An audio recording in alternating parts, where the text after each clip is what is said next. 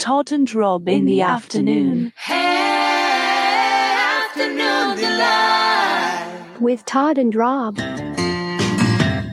Oh, yeah. Welcome to the New Media Show. Thank you so much for spending time with us this afternoon.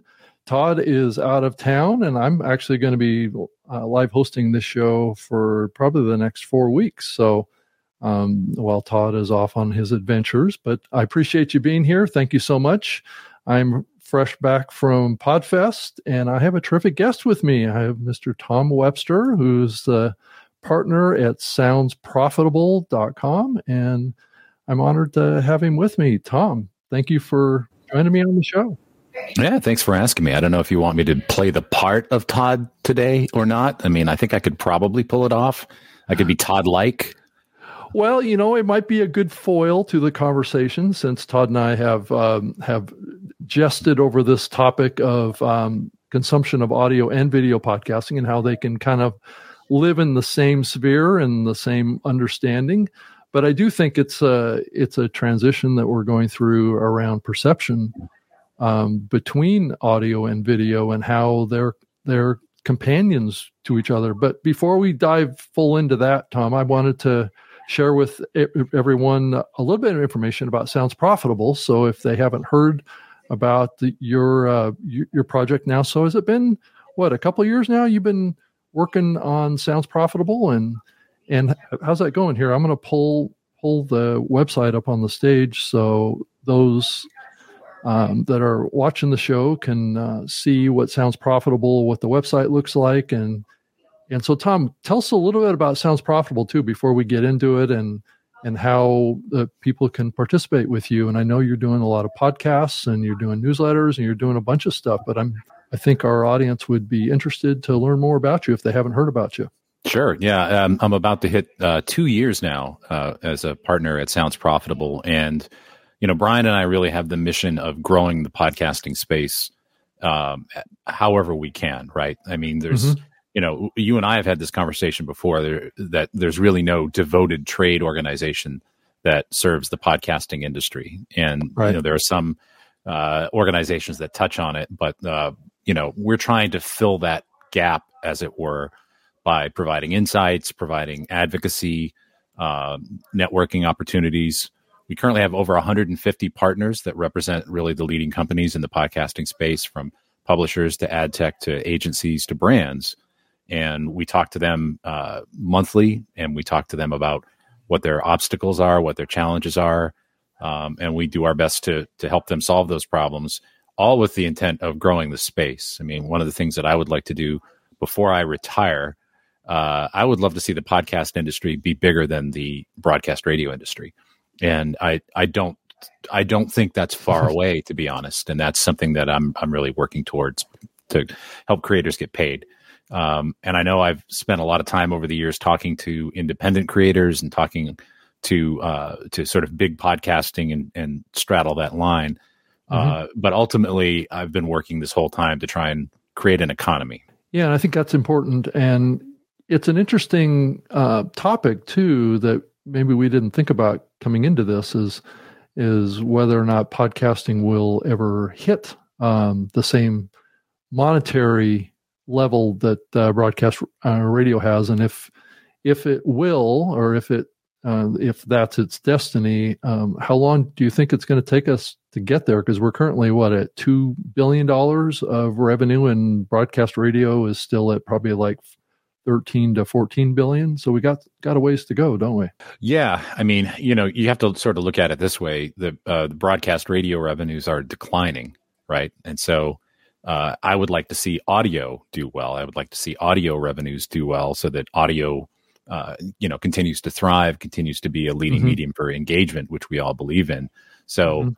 rather than have you know the revenues that may have previously been spent with radio get spent on uh, CTV and search and things like that. I would like it to go to audio creators. So, um, you know, ultimately that means helping to build the on demand audio space as an economy, you know, with everything from uh, measurement to operations. And, and that's, those are all the things that Brian and I are doing kind of largely behind the scenes. So, what do you think it's going to take for us to be able to get it back to uh, to that kind of opportunity for the content community here in podcasting to be able to really in some ways essentially what we're proposing here is kind of putting broadcast radio out of business um, if it's on that scale or do you think that they can we can double the size of audio um, and radio will still have a place or do do you think that radio is going to reach a you know a minority place as opposed to podcasting in the long run I think radio still has a a, a, mm-hmm. part to play. I, I, and I, I will always think that, especially at the local level. Um, I, you know, I think some markets may have too many radio stations, and I think that will equalize over time. But I think yeah. there's always going to be a place for strong live and local, and radio does that uh, really, really well, right? So that yeah. it's not so much about replacing it um, as it is really about and and you know it's sort of a false choice because some of the biggest companies in podcasting are radio broadcast companies. Right. Um, yeah, I mean it's really ultimately I don't care how you get your cans of Coke uh, as long as we're, as long as we're shipping them and they're showing up in machines. Yeah. So yeah, I I can see your point there. I know that there's some uh, podcasting companies that are trying to play in the local radio type market space, like uh, CityCast and and so, some of those type of projects. Um, but I do think I do agree with you, Tom, that I do think that the big broadcast uh, radio folks will just have, you know, two two arrows that they can they can go after the the radio side and the podcasting side, and we'll see that, and that's what we've been seeing.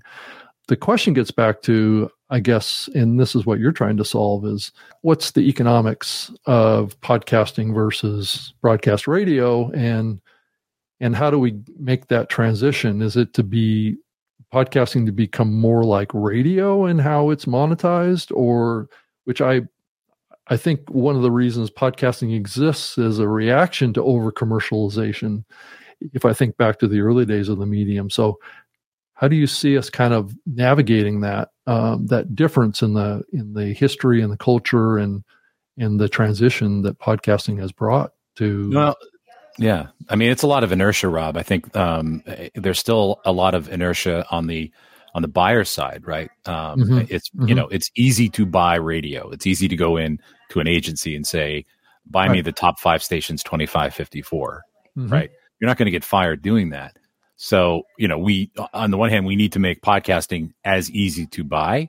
Um, and that doesn't mean replacing everything that everybody's doing with programmatic advertising. It just means options, right? right. Um, and, but also there's, there's an education component to it too. I think podcasting, I think a lot of questions get asked about podcasting, which are not the real issue. Uh, I think the real issue uh, continues to be educating people, educating brands, and educating buyers about the uh, the the power of the space, mm-hmm. about the engagement levels, about the ability of this medium to move people to action, uh, so that you know the reasons why people might come up with for not buying it, measurement, etc., become less important. Because frankly, podcasting's measurement uh, tools are vastly superior to what radio has access to. Yeah, I've always felt that too, Tom. Yeah. I agree with you. Yeah, I mean, radio's like, measurement tools are terrible compared to. Uh, good right. lord, could I do a whole show on that? Uh, yeah. So we have we have phenomenal metrics. We have phenomenal uh, attribution abilities and, and, you know phenomenal targeting abilities that uh, yeah. the things like broadcast radio and TV just don't have. Yeah, it's almost like this curse of expectations. You know, it's almost like well, I faced this early on with the radio show I did too. Is a lot of my early radio advertisers started to increasingly see my my radio show as kind of a digital property, right? And they started seeing my show as more like kind of like buying a sponsored link in Google or something like that. They wanted instant results from it, right? It, it, it was like they didn't value the branding, which is somehow we've we've transitioned to a, more of a brand awareness of the opportunity of podcasting and being able to move um, the momentum of brands. Um, but there's not as much kind of direct um, attribution on brand campaigns, right? And that's that's a little bit of been a struggle, I think, for podcasting too, because I do think it's a curse of expectations uh, of the ad buyers that's different than on radio. And what's your thoughts on that? Yeah, and that's also an issue of scale, um, and it's you know yeah. it's sort of a chicken and egg thing, right? I mean, the right. the the the industry needs to be big enough to support uh, the, the, you know buys that are large enough to have built-in me- that we have those abilities. They just need to be built into campaigns which means large enough campaigns to justify those expenditures, right? I mean, almost any yeah. modern mass uh, mass media platform uh, has historically devoted, uh, you know, some single digit percentage of its entire revenues to measurement. Um, yeah. You know, you get that in television with Nielsen, you get that now in radio with Nielsen, formerly Arbitron. It's mm-hmm. just a it's a cost of doing business, but the scale of podcasting is not quite able to support that, and you know, yeah.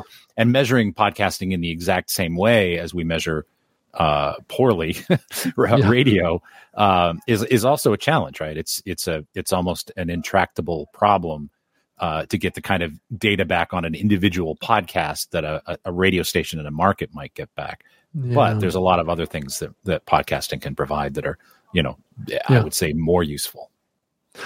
So you think uh, that the that's going to push us I, I kind of wonder if the goals of monetization is going to push us into more proprietary distribution platforms, one that are more like a YouTube is a good example, and this is probably a good lead into our our video discussion. But I do think that there's pressure coming to bear, and especially as we come out of this economic uh, crisis, there's such an emphasis now on being more efficient with the operations of podcasts and also really refining the the advertising models and you know this tension also that the industry has is that there isn't really any kind of a standard standards body board that is really trying to move podcast advertising forward. I know you guys are doing everything you can do to push that forward and i know that there's been a lot of discussion uh, around some sort of a standards body or some, some you know i don't even know if that's the real solution because there's like so many different factions in this medium that have a different way of going to market and it's getting more complicated all the time. And and i just i personally want to be part of whatever solution that we can come to here. And i've been you know working with the podcast standards group to some degree and and that is a kind of a loose fitting thing. And i i do wonder that maybe we're coming into a new phase. I mean apple announcing support for um, transcription and embracing podcasting 2.0 i mean how do you see kind of even podcasting 2.0 kind of fitting into this overall strategy or is it real do you think? Oh man i know it's a lot. okay it's a lot. um, it is a lot and it was part of like the impetus behind the article that i wrote this week was actually not so much yeah. about video as right. it is about keeping up with the changes in the audience as much as we right. keep up with with changes in the tech and the the sort of fear of proprietary platforms and, and right. walled gardens and things like that. That's how every medium operates, right? I can't watch Reacher on Netflix. That's right. That's that's owned by Amazon Prime, right? I, right. Know, right. I, I, mean, that's that's just the way that media works. Is there always going to be exclusives? Uh, and I, here's the here's the mistake I think that uh, podcasters make um, and I use this analogy uh, briefly in my in my piece today. You know, there was a time in this country where you could walk into uh, you know a Tower Records or or a Sam Goody, and you could purchase a CD or a cassette or mm-hmm. vinyl. Mm-hmm. Right? Mm-hmm. They were all they were all for sale. Uh, and even still, if you buy music online, you can buy it either as a CD, generally in vinyl, uh, and you can buy the digital music file. All of those are still being sold, right? Mm-hmm and it mm-hmm. depends on what your what your preference is and and what you know if i'm home and i really want to you know focus on music i'm going to throw on vinyl if i'm right. working i'm going to throw on a stream mm-hmm. and i think the mistake that uh, some of the i'm going to call them regressive voices in podcasting make is to assume that your podcast is the music it's not your podcast is vinyl and vinyl is always going to have a place but the music is your show and if your show want you know if people want to watch your show if people want to listen to your show if people want your show on vinyl if you're able to do those things i don't really care uh, because all of them are going to increase the the chances that your show is going to be consumed and consumable if you're giving people the choice. Um, and the last thing i, I want to just put out there about this is that we did the research on this and uh, the mistake is to think that the video audience is different from the audio audience. They're the same people choosing which to do depending on their environment and circumstances. So I'm not saying you have to put out video there. Don't do video if you don't want to do video, but but it counts. It all counts uh, in the in the you know the rubric of putting on a show. To me, it all counts. Yeah, I agree. And and Eileen um, raises a good question too. You know, I think we did see Apple, you know, embrace the transcription tag, but I and many in the industry are kind of like excited about this and thinking that this is a you know a crack of opportunity for the industry to be telling these big companies uh, what kind of um, you know namespace tags that they will embrace going forward. I do wonder if this is really kind of an anomaly uh, because of the ubiquity and the interest that transcripts have. Is it is this going to translate into any other tags being embraced by by any of these big platforms too? Um, I don't know. Do, do, you have a perspective on that, Tom? Again, I, I, think that there's a lot of focusing on the tech, um, and yeah. uh, you know, it, uh, let's let's take transcripts for a moment. And transcripts yeah. are important for accessibility. I want to make that very, very clear. Oh yeah, there should be there, there, should be transcripts, right? Yeah. Um, but transcripts are not some they're not some magic thing, right? I know it's it's easier for you to focus on getting a transcript for your show than it is making a better show for your audience. Right, right. And so yeah. a lot of people are making that choice. But again, you know, I've already mentioned Reacher. Uh, Reacher isn't worried about transcripts, right? Mr. Beast on YouTube isn't sweating tags uh, right? They're making great shows that are focused on what they're getting back from their audience, yeah. and so not to the uh, not to the exclusion of the innovations that are possible with Podcast 2.0 and some of the additional tags that we could get in RSS. It's a false choice.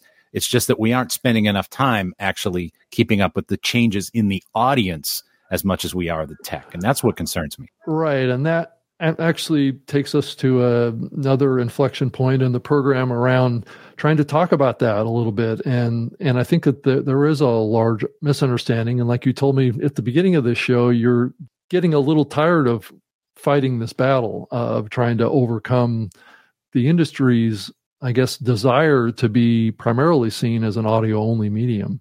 I object to that just be, because of my my history and what I saw in the early days of podcasting it was an audio and video medium and it's in in my mind you know even this show has been around for 13 years and it's been an audio and video uh, program. And so I, and I do you know a couple shows like, like this every week. So it's I don't see where there's a conflict here but I guess there's a lot of entrenched interests in holding on right to what we have. And I think there's a lot of fear about the potential impact that a proprietary platform like a YouTube could have to the open aspects of podcasting. And I think that's really, if you cut it to the chase, that's what they're fearful of. That's, you know, I get that. Uh, but there's nothing exclusive about YouTube. Right, you don't ha- you don't have to make an right. either or choice. You can you can produce content for the screen and or app and or yeah. player that is in front of people. And mm-hmm. and Rob, you just mentioned this, and you know this full well uh, because I was there at the beginning right along with you when we had Revision yep. 3, when we had, you know, uh, French Maid TV, we had French Twit, TV, we had Beach yeah. Walks with Roxanne, right? I, like all yeah. of those people, those are original podcasters, right? Those are some, you know, there's some Hall of Famers. Yeah. Um, those are original podcasters and they were video podcasters. And so it's always been a part of our DNA. I think the issue is YouTube as much as anything, and I think there's some hatred of YouTube uh, yeah. more than there is concern about video.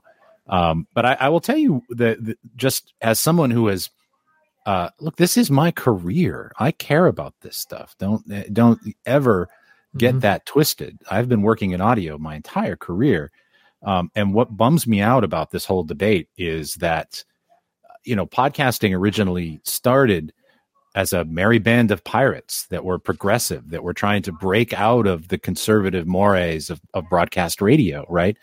And right. and right now, so many of those voices are regressive and not progressive. And the audience is always moving. The audience is always shifting. Yesterday's hot platform is tomorrow's graveyard, and vice versa. Um, and that's what we have to keep up with. So, yes, provide transcripts. Yes, provide other tags that help people make money and, and have transactions and, and uh, you know, and, and make the, the experience uh, better for, for listeners. But keep track of where the people are uh, right. and how their behaviors are changing if you want to survive. Yeah, that, that's true too. And that's saying all this about video is not to understate the complexity um, of actually playing that game. Um, No. And it's and being being a video creator as well as an audio creator, I think is is a challenge for many people. And I think that's also one of the things going forward. Hopefully, the the tools and the platforms, and I've been working with some some you know like a StreamYard or whatever to help make these tools better for podcasters and to help them understand how to use these tools for video and audio and to make those processes easier. And I think AI is going to have a role here. So we may see this convergence. And I know that's a it's a buzzword now that's happening increasingly, but it just feels like um, that that's the direction in the research, like you keep saying, Tom, and other people are saying it too. It's not just you that um, the audience is moving towards being ambidextrous towards audio and video. They're they're wanting to consume both when it's appropriate for their lifestyle. And and it makes total sense because that's exactly what I do. But I've been actually gravitating more towards the video here lately than I have towards the audio. So it's it's an interesting change that's happening. Yeah, and I want to say two things real quickly about that, Rob. Number one, um, very clear, very clear finding from our Sound You Can See research that Hmm. what the what the video podcast consumer perceives as a podcast, as opposed to a video on YouTube, Right. is this right here, you and me, side by side on microphones. Correct. They Correct. know what a podcast is versus a, a, a Mr. Beast stunt. They, there's Yeah, there, totally. there's no confusion about that. So to denigrate the video podcast consumer as somehow less than uh, is simply not correct. Right? They absolutely they're smarter than we think. But the Yeah, other we have to give them credit for absolutely they know what they're them understanding what's happening here. Right. and the second thing is, all right, and I, I even said this as a subhead in my article. It's fun not to count things. So let's not count these things. Let's not count the the video podcasts on YouTube, and let's not count the viewers that are watching them. Guess what happens to the podcast numbers overall? They're not, they're not growing. They're shrinking because there is a cap on audio only. I think we can be audio first. I think we can continue, and we have to be an audio first medium.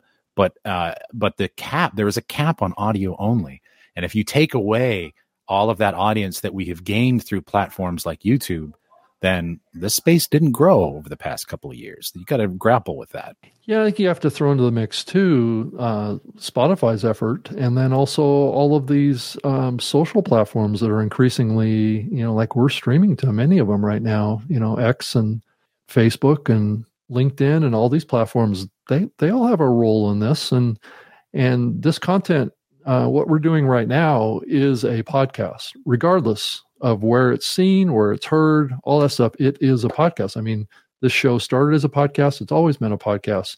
So, you know, the argument that somehow it's not just doesn't make logical sense to me anymore. Um, No, and if it, and look, by the way, Rob, if it's three p.m. Eastern on a Wednesday and I'm in front of my computer, I've got you guys on live on video. You know I do.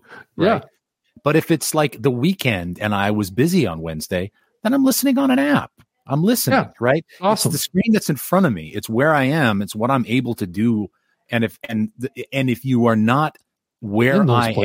am, I Right. forget about you. I don't make you a habit. So you're only giving yourself a better chance of success. Yeah, I agree. Especially as we kind of, and did you also map this to a generational change too? Is this really a, a younger movement primarily over like the older generations doing this? Or, I mean, is that what you're seeing or are, are both ends of the age spectrum doing this? both ends of the age spectrum are doing it um, and and in fact uh, the perception that people talking into microphones in studios is a podcast is Mhm. equally if not more strongly held on the older end um, and you know two things because again we are talking about youtube mostly here number one i've made this point before uh, many times in the past youtube is the best content search engine we have but the other thing is you don't need an account to use YouTube. You don't need to sign up for anything. If I give you, uh, if I say, check out my show, right? Mm-hmm. And someone says, oh, how do I find it? I don't know if they have a Spotify account. I don't know if they have a podcast app or if they know how to use it.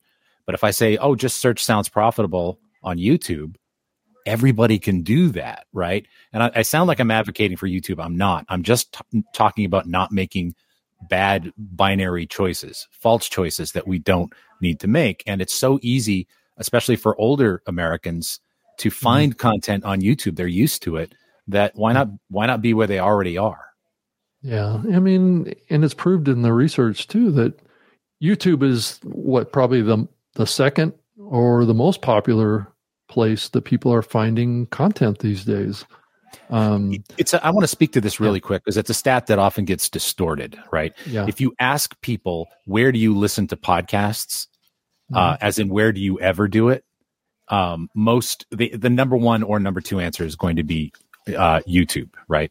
Um, mm-hmm. the most the most popular podcasts available are also on YouTube. But that doesn't mean that YouTube is the number one consumption platform, right? It, it right. I mean, more podcast content might flow through uh, Apple Podcasts or might flow through Spotify, but in terms of the percentage of people, more people will say, "I have ever done this on YouTube than on any other yeah. platform."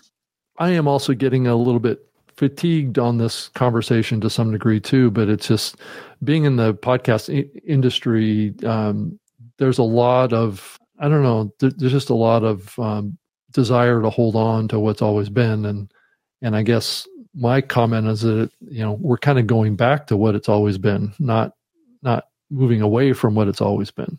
But I don't see a huge amount of growth in RSS based distribution of video, um, though I'm you know we're doing that with this program and that gets about you know 20 to 30 percent of the consumption of this program so it's not a insignificant part of this you know i think these proprietary platforms is is really the direction this is going but i also don't see rss getting uh, less important either at the same time even though i think many feel like it, you know it's under threat somehow but i think apple just proved to us that RSS isn't going anywhere.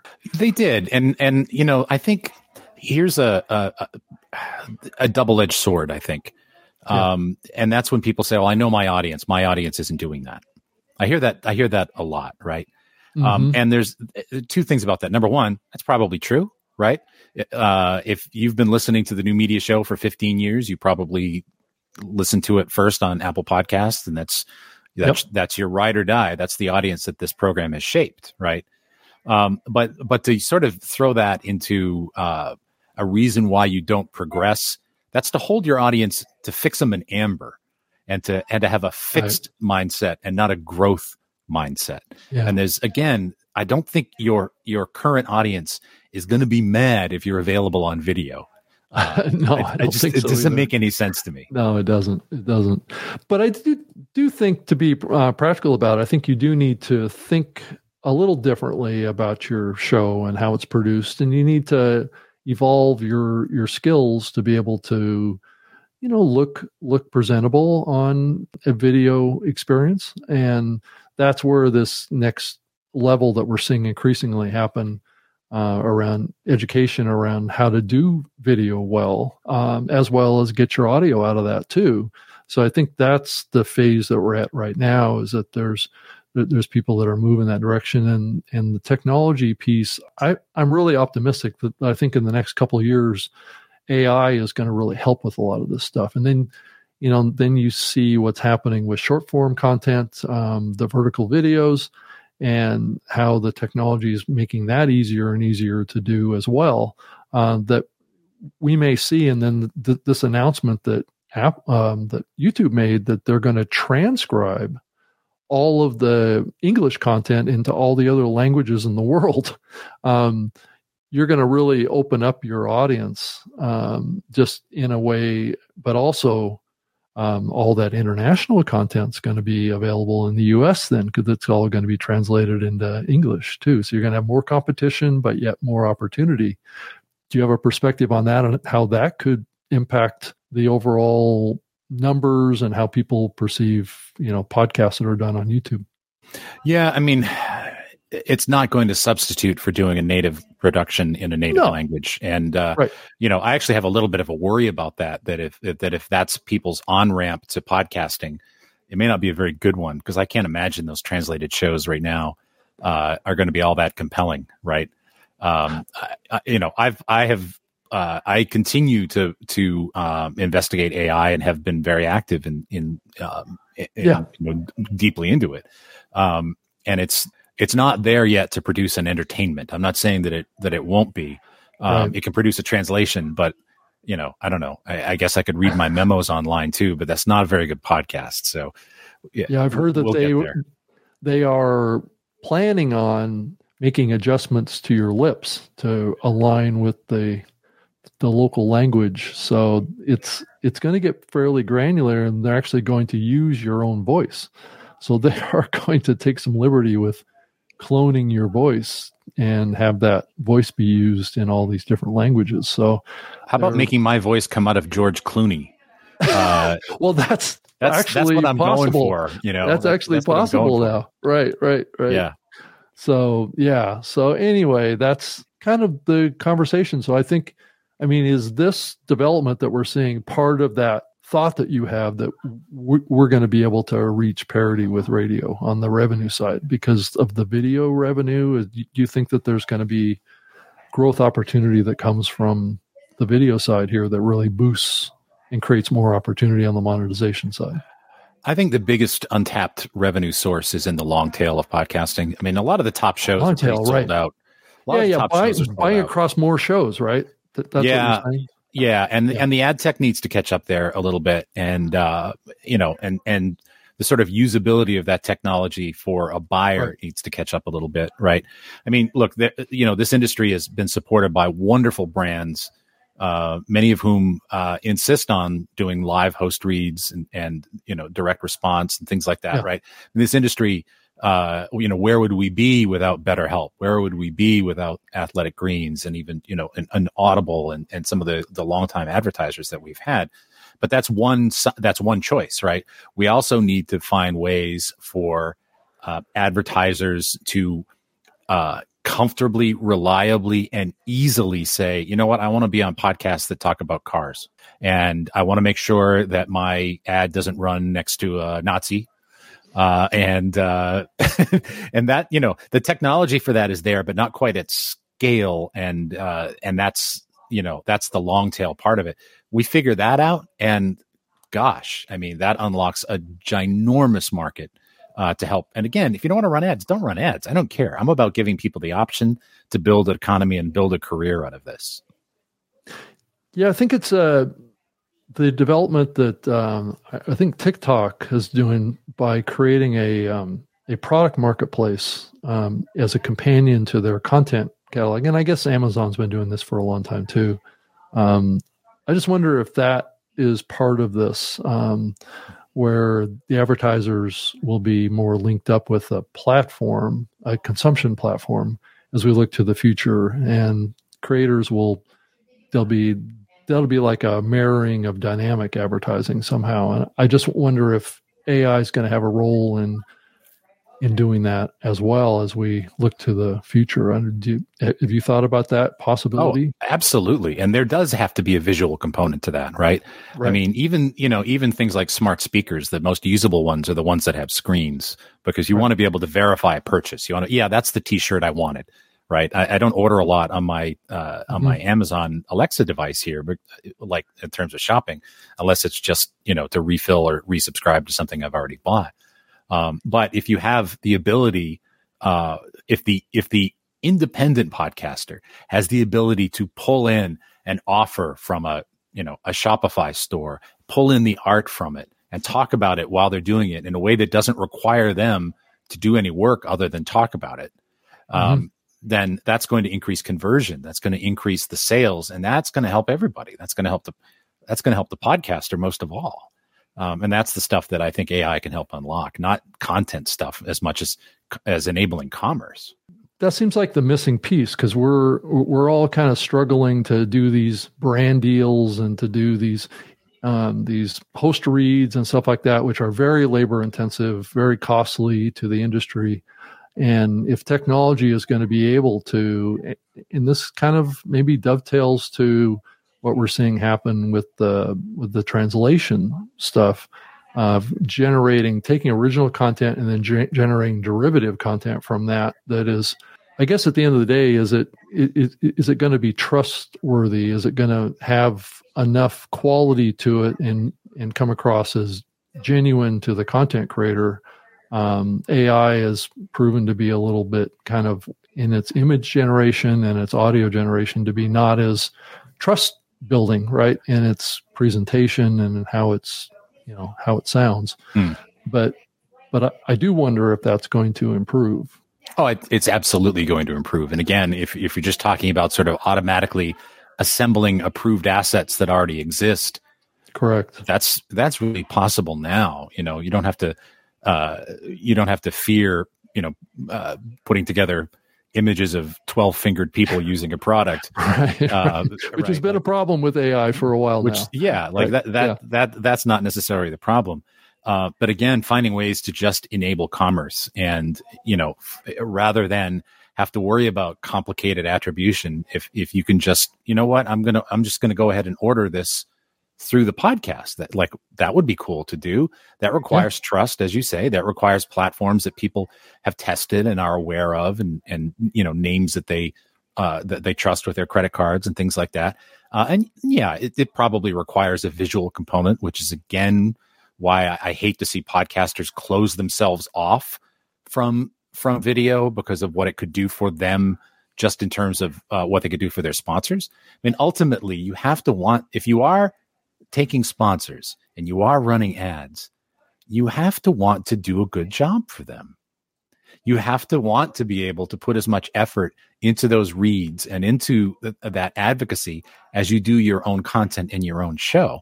Not to do right. so, number one, hurts your own pocketbook, but also it kind of hurts the medium. So, eh, because we have, I think, the best engagement and the best conversion. Yeah. So I, I don't necessarily think that these endorsement, um, the endorsement model is going to go away. I, I'm hoping that the technology will evolve to make the endorsement models more efficient for everyone involved. And then and that will trigger the availability of buying much wider campaigns across more shows. Um, I know, you know, Todd Todd Cochran's been saying for a long time, you know, because in the early days of podcasting, you know, we were selling, and Todd specifically was selling across like 200, 300 shows on one campaign. Now, granted, programmatic can do that today, but I'm talking about mo- mostly host endorse, and, and I think the CPM models on, on that are much higher. I just wonder where that's going to go. Are we going to be able to scale? And this is really a buyer problem, isn't it, Tom? Well, it's it, it's it's not the problem doesn't lie in any one camp. It's across the board, and it's and across you know, the board. It's confidence. Yeah, yeah. And one thing yeah. I would say is that you know I think if people knew uh, that their favorite podcaster was just mailing it in, that the show was voiced by an AI, right? Right. I, I think they would reject that show. But if they, uh, even if they knew that AI was being used to help with uh, with ads, with sponsorship, right, mm-hmm. and that uh, and that it was an a, you know an AI model of that host, uh, re- you know, reading an ad in a way that refreshed the creative every show. Because man, I hear the same ad all the time over for months and, and months and months. That's right. the problem. It's a creative problem, and if that's what doesn't scale so, uh, you know, I don't want to hear that my favorite podcaster is mailing it in with AI.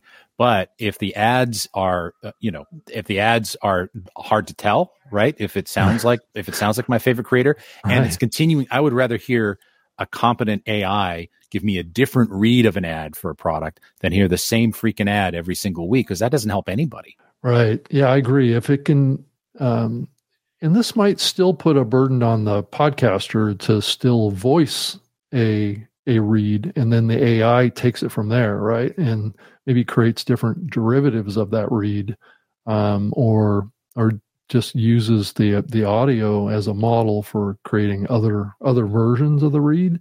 I don't know. I mean, I think that the technology needs to get better. I'm not sure we're there yet. Um, I'm sure it will get better, and and it, it, it probably will get to a point where we really can't tell. Um, that's kind of what I'm thinking is probably going to happen on the on the visual side and the audio side, but it may take it, a couple of years. You know, I'll give a really good example of how this isn't a one sided, how this is a gray issue and not a black and white issue. And I, you know, right. I've worked in the audio industry for a very long time, as you know. Both I've yeah. worked in radio and in audiobooks as well. Yep. And I've heard technologies that are not widely marketed uh, Mhm. in uh, that enable the uh, the AI reading of things like audiobooks. Right? Uh, There's Mhm. actually incredible lifelike technology. It really sounds like a real person. And if you are, uh, you know, trying to make it as an audiobook narrator, that's bad news for you, right? That because that's you know your your bent is going to be that that's taking your job. But actually, it's not taking the job of really good narrators. What it's doing is enabling the narration of books that normally it would not be financially feasible to do audio versions of.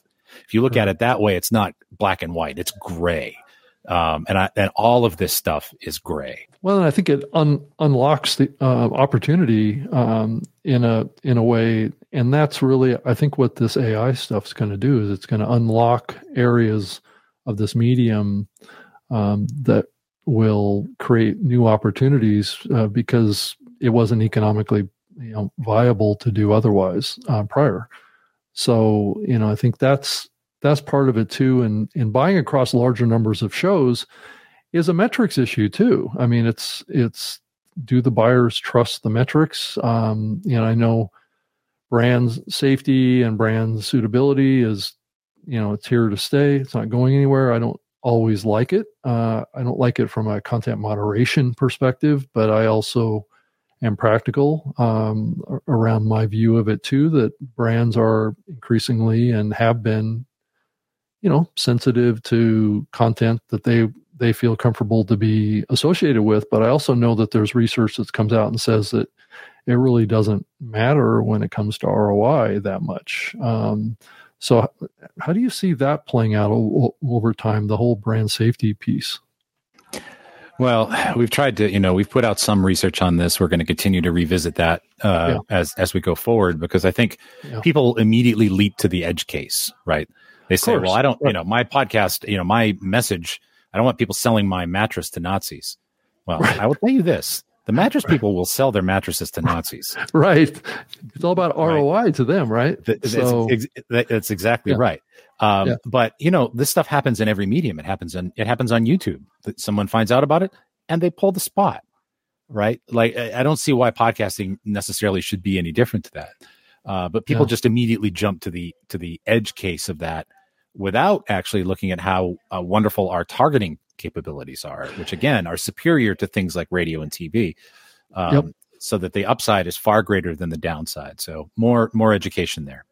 Yeah, I think um, the opportunity there is more around context, right? So the context of the content can either be looked at from a, a filtering perspective, from the standpoint of you know content filtering or moderation, but it can also be looked at as a as a targeting vehicle for brands that want to associate with certain you know uh, topics that align with interest by their customer base.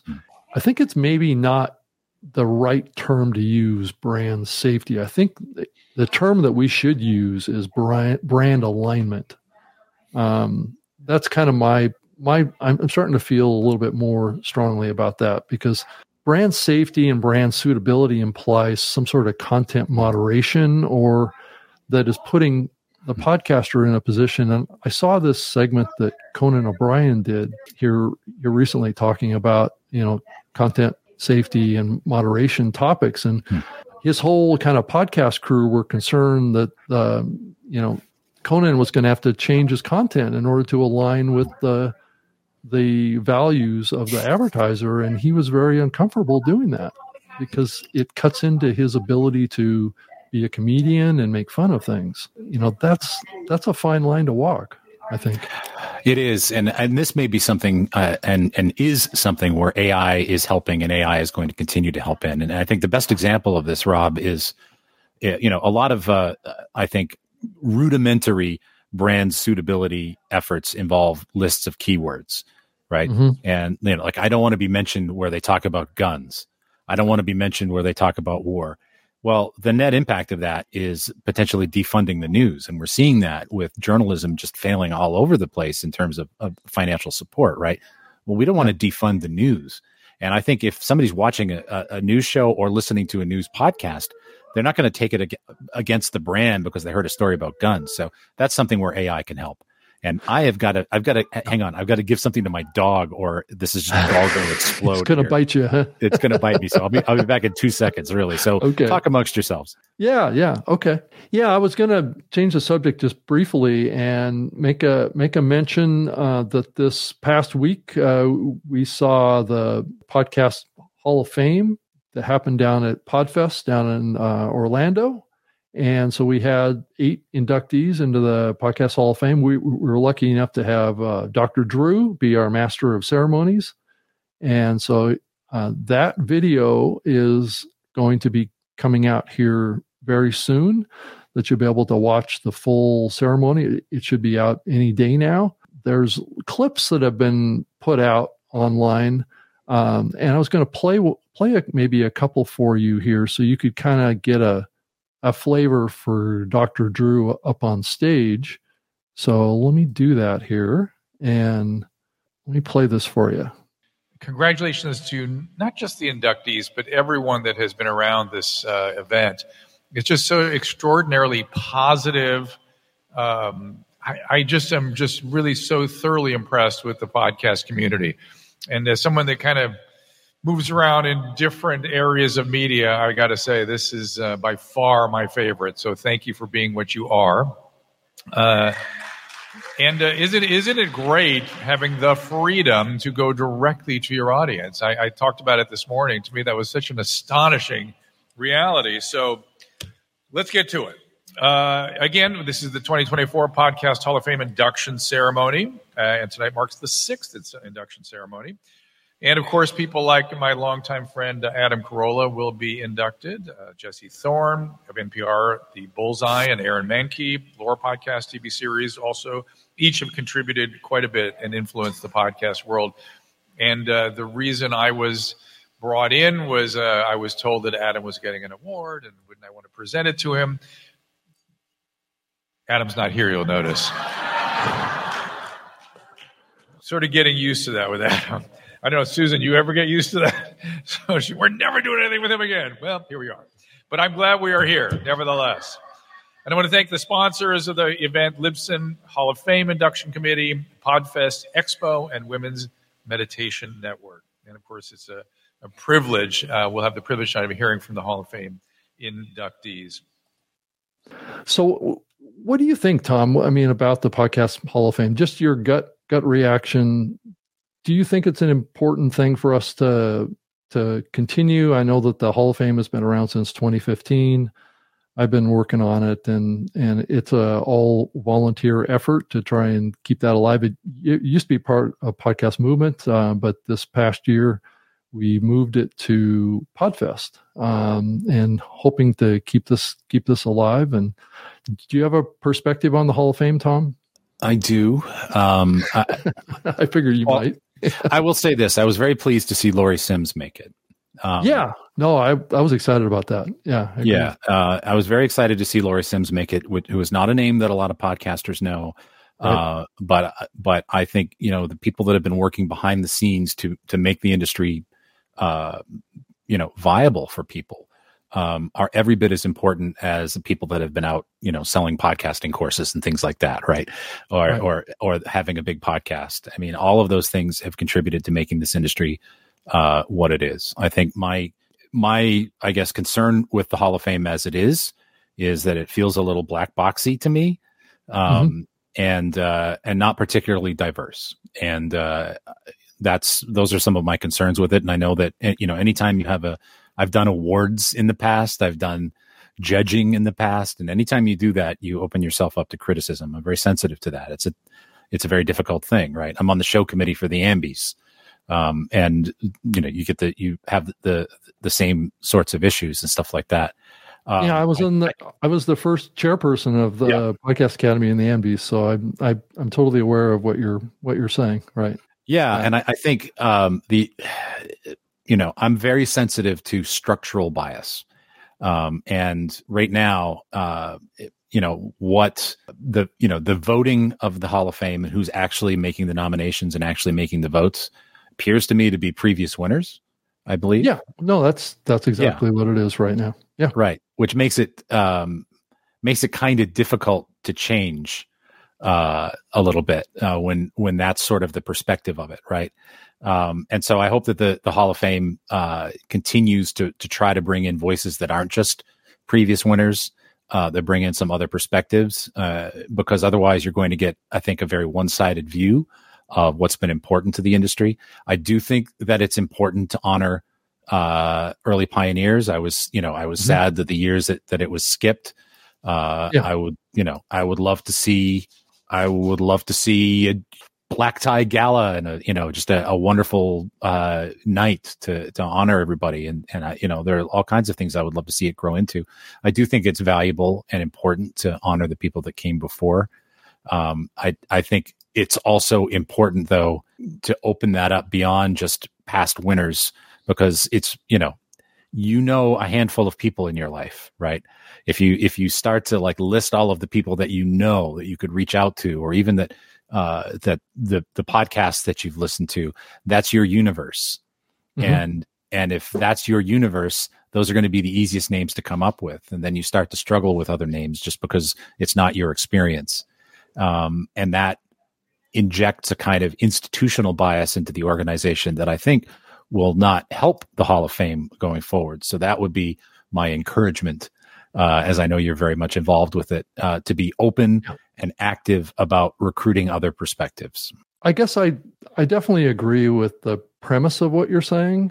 I think we have to also look at. Um, I think that the the the induction committee, which is the past winners, um, have deep knowledge of the medium and and also have a have a strong historical view of the medium as well and are if you look at the criteria for inclusion in it uh, it's very clear and it has nothing to do with um, maybe some of the issues that you're referring to it's more about impact their performance what they have brought to the medium being people that have um, help the medium develop and grow. Um, and that's, uh, you know, there's two kind of sections. There are kind of creators, and then there are people that we're considering that are kind of behind the scenes. And, and I think uh, Laurie Sims is a is a very good example.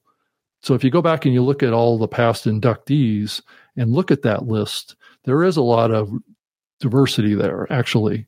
So it's it can always be more, I, I, I suppose. Um, but the, if you focus on what the criteria of being included is, um, it's it's very much focused on impact, uh, performance, and um, just being a supporter of the community itself, and and to some degree, it's around success. But, but I wouldn't say that that's the primary. And, and case in point is Doug Kaye, and I think we both know who Doug Kaye is and his early impact on the growth of this medium.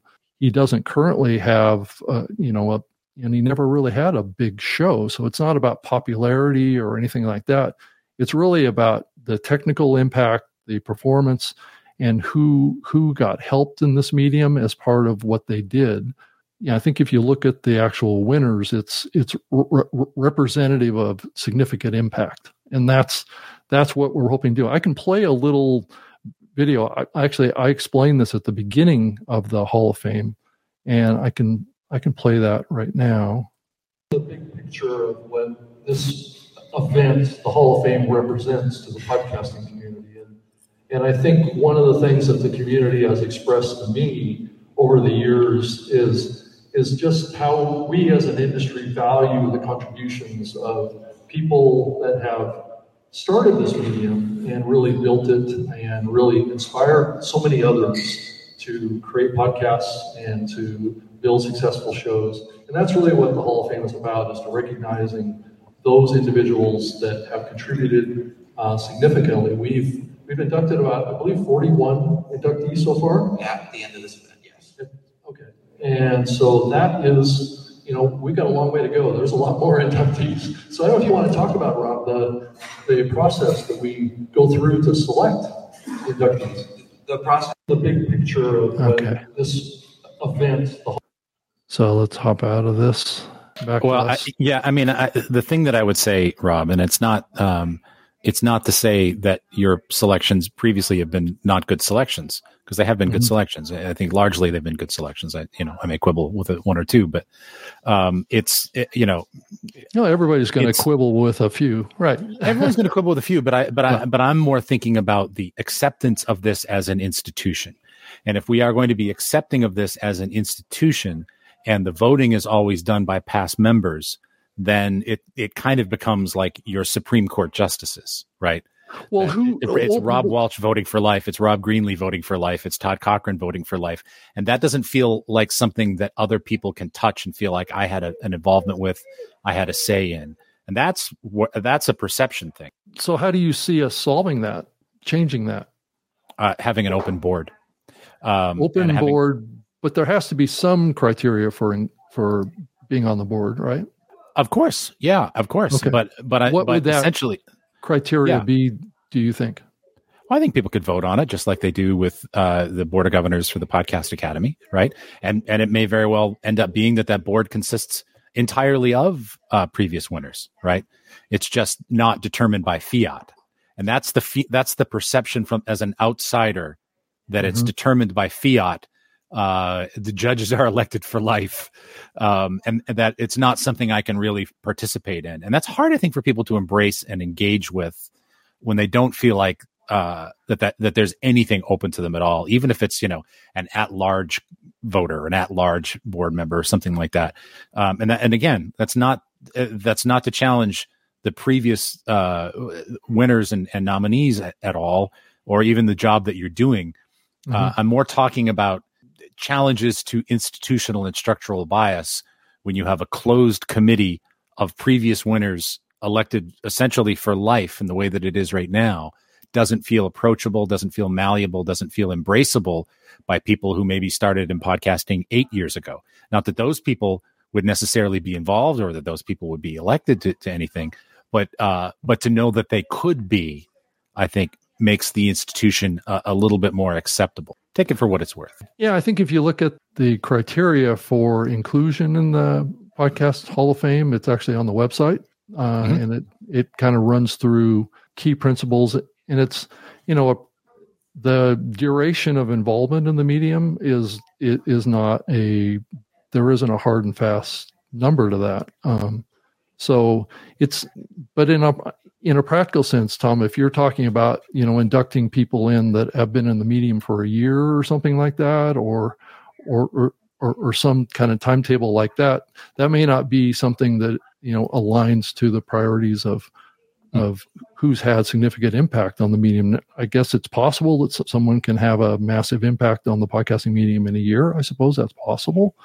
I think it's kind of a rare thing, but also on the voting side, um, how big do you think that the voting committee needs to be, and who who do you think needs to comprise that committee? I don't think it needs to be particularly big, but it needs to change. Change. Right? Yeah, I mean, I, again, uh, what I'm talking about is the is the perception that it's a handful of people elected for life making this determination every year, right? Um, so you and, think that those people should not be included in the decision making process uh, past a certain point in time? Uh, if they're elected to be so, that's fine, not by fiat. What I'm saying is that it's a it's a self perpetuating body that's created, right? You've all uh, sort of self elected by fiat for life. Um, and th- this sounds a lot more negative than I mean it to be, but I'm really just talking about how it's perceived by the outside world. That there's no um, uh, there's no turnover, right?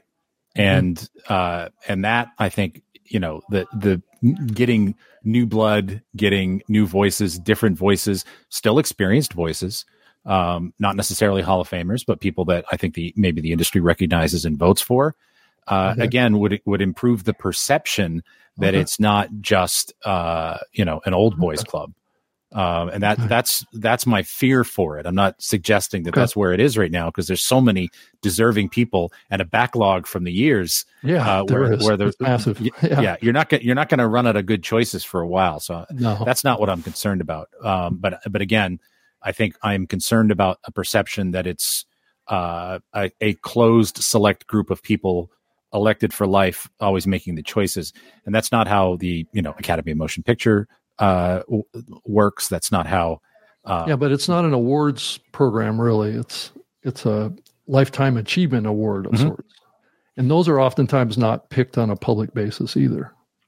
Well, I'll give you a good example here, and and uh, I'm not going to put you on the spot, but uh, you know, th- it's does- okay. I I just want to know what you think as far as the you know if you know an idea. I'm not a- asking you to solve Yeah. the, the dilemma, but I'm I'm trying to get get a sense so I can lead this committee going forward that's a, to that's say a great way to that's a great way to put it. right right. right, to So- say you know maybe we we we need to expand it beyond the 41 people because only probably only two thirds of the 41 actually participated in the voting last time so it, it, it was a pretty small group of people that made that those decisions but those people are very knowledgeable about the medium too but Yeah. but um but it may um make sense to add like maybe expand that committee to people that are not podcast hall of famers um you know like adding like maybe 10 more people or 20 more people that are outside of the hall of fame uh you know induction group um to get a broader you know voting per- perception on that Right. um might be an, an, an interesting That's idea all I'm suggesting. That's all I'm Okay. suggesting because it, it- Okay. because look at it this way. I'll give you an example, and I'm not going to put you on the spot about this No, person, okay. right? But uh, let's say that uh, Sarah Koenig, right from Yeah. uh, right uh, from Serial, right? Is that you know is she a Hall of Famer or not a Hall of Famer? Um, and maybe like right now, the the present committee that comprises the podcast Hall of Fame of past winners may not believe she is, may not believe the body of work is there, may have been important to the industry, but the body of work isn't there. If if Sarah never does anything else in podcasting and the committee never changes, does that Well- opinion ever change? Yeah, Tom, I think that example probably wasn't the best one because she was invited and she declined. So um, that's that's another factor in Mm. this too. Is each individual nominee has a choice, Yeah. uh, of whether or not. And there's been three people that have turned down induction into the Podcast Hall of Fame. So just just because someone isn't there, that doesn't mean that they weren't asked. Hmm. So it's it you know now sometimes you know I don't think I've disclosed that ever in the past. No, but- it's news to me. So hey, right breaking news. So so Show. it's yeah. I, I mean it's just one one of those things that um that that happens. You know I've I've been in the middle of um of all those, and some people just don't want that kind of recognition. There's there's been a, a couple of them over the last couple of years that have have declined, and that's okay. They they have every right to decline. Um, so you know if they don't have if they don't align with the values of being in the Hall of Fame, uh, which is kind of what's happened, um, and it's okay. I mean, there's plenty of others like like you say that are deserving to be in in this group as well. Mhm. But I do tend to I, I think I can see your point is good that you know expanding that committee a little bit. It, I guess my question gets back is what's the criteria for who's included in that committee? I guess would be I guess what we have to wrestle with. Tough question. Yeah, It is Um, a tough question. it's a tough question, but you know what? It, it's uh, I'm all about doing the hard work, right? Making the hard choices, doing the hard work, uh, so that we are more bulletproof and more resilient as an industry. Um, and I. I do think that there is a place for People are always going to turnover in the, in have the voting committee. Right. People are always going to have a place to criticize, uh, Yep. and they will. so, and I I definitely learned that in in many aspects of it. But but yeah, I'll I'll take your your your comments and your contributions and take it back to the group and and see if we can come up with a better strategy going forward. I do want the Hall of Fame to become more accepted and it, it including the broader industry. It it does appear to be fairly heavyweight towards uh, Libsyn right now, and but that that is a a little bit of a challenge that existed even for the Podcast Academy too. Is that it it takes resources to put these events on, right? And so this is also what happened to the Ambies too. I mean, Mm. larger companies came in and sponsored those events, made them happen. They're very expensive to put on, very very challenging to put on. And it takes a lot of money to put those things on. And oftentimes, the larger companies are the ones that you have to work with that have the resources to be able to support something like this. And so we've been operating the Hall of Fame on a on kind of like a to some degree a shoestring you know budget, and Libsyn was willing to step up and and pay for the cost to actually pull it off. So, mm-hmm. you know that's that's the other reality of doing these type of events is and and that also puts us in a situation where we face criticism um, because maybe you know we're we're aligning ourselves with big companies you know and not yeah, I mean, I don't. I I I think uh, I I think Libsyn has done a tremendous job supporting the industry, and I you know you know there are there a bunch of Libsyn people in the Hall of Fame. Yeah, they they you know were I think Hall of Famers in some cases before they even joined Libsyn. Uh, right. right. I mean, and and not all well, of them are, are at Libsyn, and you're one, one, of them, right? You're right. one of them, right? Right. Uh, but I mean, I have I have no quarrel with uh, again with people that have been elected to the Hall of Fame. I really don't. Like, there's so many. There's a backlog of really deserving people, and the contributions mm-hmm. of of you and uh, and Rob Walch and Dave. Jack. I mean, Dave Jackson's helped so many. Oh, um, yeah. and Elsie, and you know, I, I, have zero issue, and and you know, and again, I think Laurie Sims is very, very deserving, and oh, more yeah. people need to know about her contribution to this industry. Yeah. So that, yeah, from was... that perspective, the Hall of Fame is crucial. Okay, awesome. All right, Tom. well, go. I think your dogs are probably calling on you. They are. they are. Very, they are stridently demanding my attention. So I'm going to go walk them. Yeah. All right. That sounds great. Well, thank you, Tom. I, I appreciate all your time today and and, and sharing your thoughts on. I, I think two pretty significant um, issues or topics in the medium today, and I I, I always I, I respect your thoughts and and we'll see what we can do on at least on the Hall of Fame side. But the the other topics, it's like those are those are topics for the industry to to wrestle, yeah. and I know that you're trying to do that with the Sounds Profitable um, kind of platform that you're working on right now. So, how can someone uh, engage with Sounds Profitable? Uh, learn from you, um, all those kinds of things. And you do podcasts and newsletters. So, how would a hmm. person sign up for that? Uh, just go to soundsprofitable.com. We'd love for people to sign up for the newsletter. It's the sort of entry point into everything we do.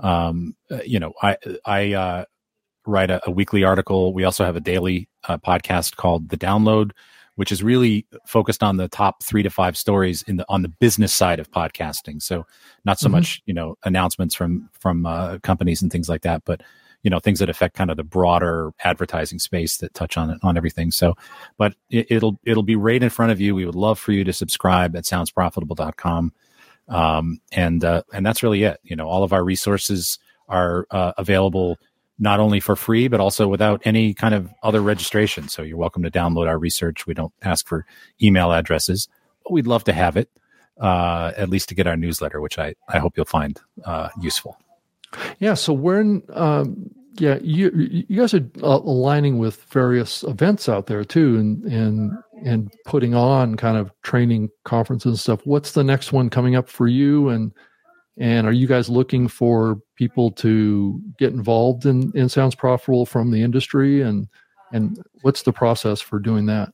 Sure. Um, well, as I mentioned, I think at the beginning we have uh, over 150 partner companies um, right. who are supporting our, our efforts.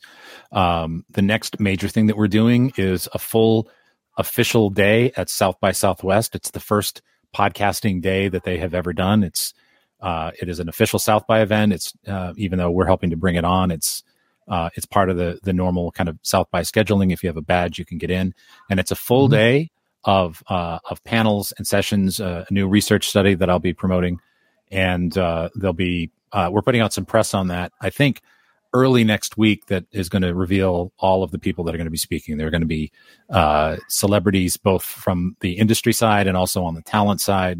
It's going to be, uh, I think, a fantastic day, and not done something like that at South by, and that's again part of our mission to to grow the industry to make it more visible outside of the the bubble that we're all in. So we're hoping to reach other agencies and buyers and brands uh, at South by, and then of course we'll be back at uh, Podcast Movement Evolutions. I believe I'm giving a keynote, um, and uh, and we'll have a our partner lounge there available as well, and uh, you'll you'll see me in the halls. well, Tom, congratulations on building you know s- s- such an impactful organization that has has the support of so many you know big big partners in the podcasting space i mean i think it's it's amazing what you've been able to do in a very short period of time so yeah. Thank you. Yeah, that's my partner Brian, who is just a, a force of nature. Uh, he's he's really phenomenal. So, uh, but thank you, and uh, you know, always a fan of the show, Rob. Thanks for having me on. Yeah, well, thank you for for joining me, um, Tom. It was great to have you um, back on with me again. I know you've been on this show many times over the years. so, all right. Well, thank you everybody for watching the show today, and I'll be back with another episode of the New Media Show next week. Todd is going to be gone for pretty much the whole month of February. So, guess who's in charge of the New Media Show for the whole month of February? So, so anyway, go go check out newmediashow.com, and would love to have you as part part of the show. And um, if you want to reach out to me, I'm available um, right here on this email address, rob.greenlee at gmail.com. I also on, on X at Rob Greenlee as well. And this show, thank you so much. And Tom, thank you. And thank you for being here with me today. So see you next week. Thanks. Bye bye.